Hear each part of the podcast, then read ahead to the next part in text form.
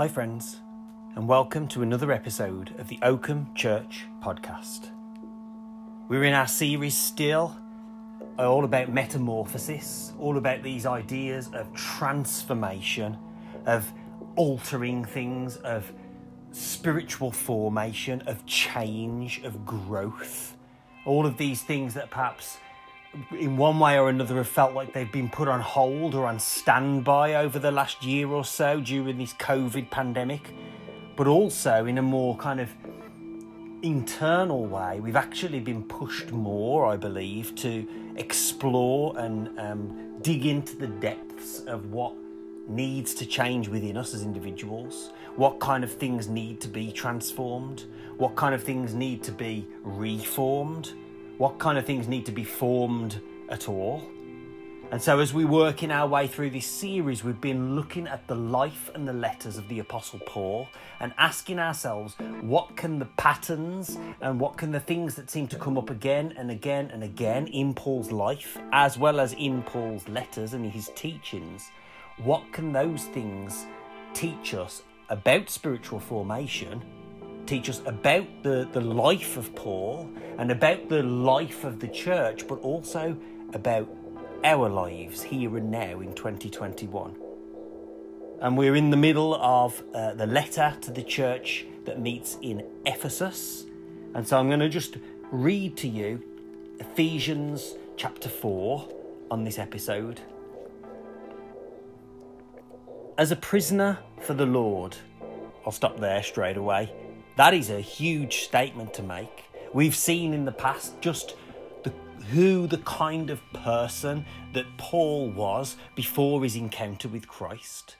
He would have refused to have anything to do with this, this heretic, this blasphemer. In fact, he did go out of his way to try and squash this movement before it even got going.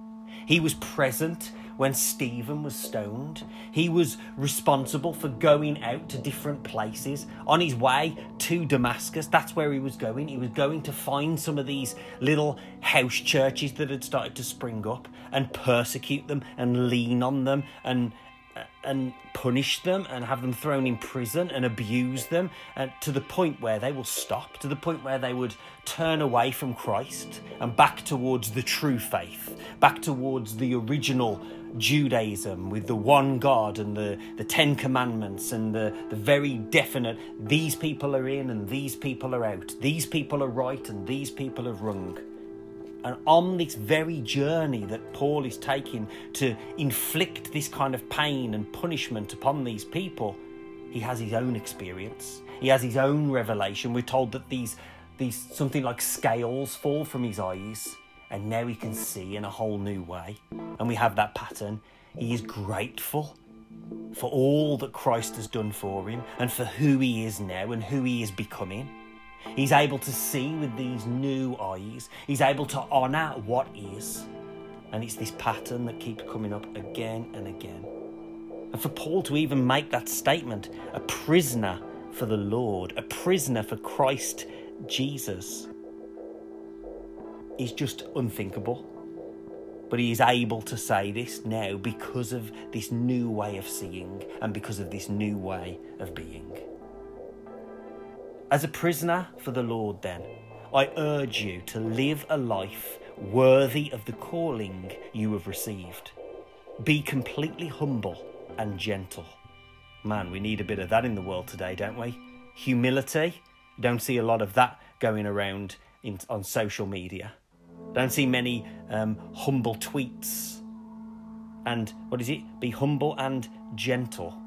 Well, we don't see gentleness. Think about the workplace. It's cutthroat. It's um, fight your way to the top, throw elbows, kick and scream and punch and squash people down so that you can elevate yourself. And yet, Paul is saying, be completely humble and gentle.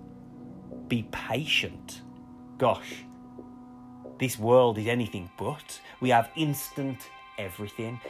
Anything that's worth anything is worth having now.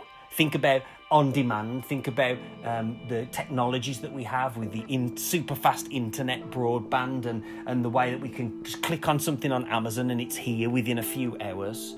And yet, here Paul says, be patient. and what? Bearing with one another in love. This is how he is defining the church. This is how he is defining what a Jesus community, what a group of Jesus people should look like in the world. And, church, today, this is how we are going to define ourselves, not by what we aren't, not by all of the people that we're against, not by all of the things that are going on in the world that we don't like, but we're to be known as a people who are for the world, a people who are in love with each other and in love with creation and in love with God ultimately. And this is what will set us apart. Just like Jesus talks about how his original disciples, they will know that you are Christ's followers by the way that you love each other. And this is that list. This is what's going to stand out. If you can do anything, if, if your spiritual formation means anything to you, work on this list. Be completely humble and gentle. Be patient and bear with one another in love. Make every effort to keep the unity of the Spirit through the bond of peace. There is one body and one Spirit, just as you were called to one hope when you were called one Lord, one faith, one baptism, one God, and Father of all, who is over all, and through all, and in all. Did you get that, that kind of trinity there? over all, through all, and in all. But to each one of us, grace has been given as Christ appointed it. This is why it says, When he ascended on high, he led captives in his train and gave gifts to men. What does he ascended mean, except that he also descended to the lower earthly regions? He who descended is the very one who ascended higher than all the heavens in order to fill the whole universe. It was he who gave some to be apostles, some to be prophets, some to be evangelists, and some to be pastors and teachers, to prepare God's people for works of service, so that the body of Christ may be built up, until we all reach unity in faith and in the knowledge of the Son of God and become mature attaining to the whole measure of the fullness of Christ. And there it is again, that spiritual formation aim, that goal, that, that thing that we should all be pointing our ships towards. Unity in the faith and in the knowledge of the Son of God, and becoming mature, attaining to the whole measure of the fullness of Christ. Then we will no longer be infants tossed back and forth by the waves, and blown here and there by every wind of teaching, and by the cunning and craftiness of men in their deceitful scheming. Instead, speaking the truth in love, we will in all things grow up into Him who is the head, that is Christ. From Him, the whole body, joined and held together by every supporting ligament, grows and builds itself up in love as each part does its work. Friends, I just want to leave you with that. Be encouraged. There's enough there to be going on for for an entire lifetime. Build ourselves up in love, grace, and peace.